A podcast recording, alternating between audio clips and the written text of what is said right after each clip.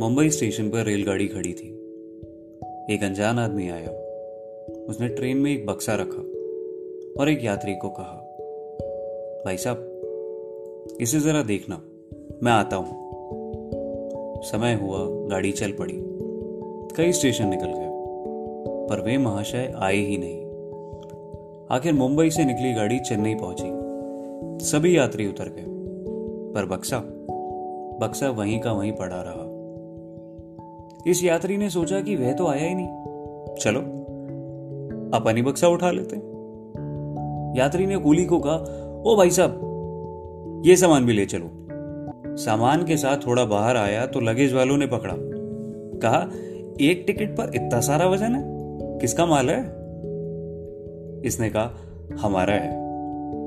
और लगेज वालों ने 7 रुपए और 6 आने की एक पर्ची फाड़कर अतिरिक्त वजन के नाम से इसके हाथ में थमा दी। फिर बाहर निकला तो कस्टम वालों ने पूछ डाला, अरे इतना सारा माल किसका है? इसने कहा मेरा ही है जनाब। बक्से में क्या है? जी बक्से में चाबी गुम हो गई है। चाबी गुम हो गई है तो क्या हुआ, खोलो इसे। ताला तोड़ा तो अंदर से एक लाश निकली।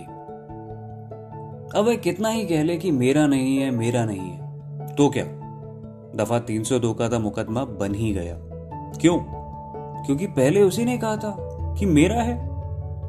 कुछ ऐसे ही हैं हम लोग, हर दिन ना जाने कितनी बार मेरा मेरा मेरा कहते हैं। हम लोगों के ऊपर भी तो 302 के न जाने कितने ही मुकदमे दर्ज हो जाते हैं। उस यात्री पर 302 का केस बनता है तो उसको एक बार उम्र कैद की सजा मिलेगी, लेकिन हमको तो न जाने आने वाले कितने जन्मों तक इसी तरीके से सजा मिलती रहती है। उसने तो एक बक्से को मेरा कहा, किंतु हमने न जाने कितनों को मेरा कहा होगा। यह मेरा मकान है, यह मेरा घर है, रुपए मेरे हैं, गहने मेरे हैं, गाड़ी मेरी है और पता नहीं कितना कुछ मेरा मेरा है। जितना अधिक मेरा मेरा कहते हैं उतने ही ज्यादा फंसते चले जाते हैं। मन में जितना जितना मेरे मेरे का भाव अधिक होता चला जाता है, उतना उतना ही यह जीव जन्मों की परंपरा में जाता चला जाता है। और समय की धारा में मेरा तेरा करते करते सब कुछ यूं ही इस कदर प्रवाहित हो जाता है। जिसका सब कुछ है वह परमात्मा तेरा है, बाकी सब धोखा है। देह तो बनी ही माया की मिट्टी से है, मन बना है माया के सूक्ष्म तत्वों से। उस अनंत की हवाएं लेकर तू अपने फेफड़े चला रहा है। उस परमात्मा की सत्ता से सूर्य की किरणें तुझे जला रही हैं। तेरा अपना भला क्या है?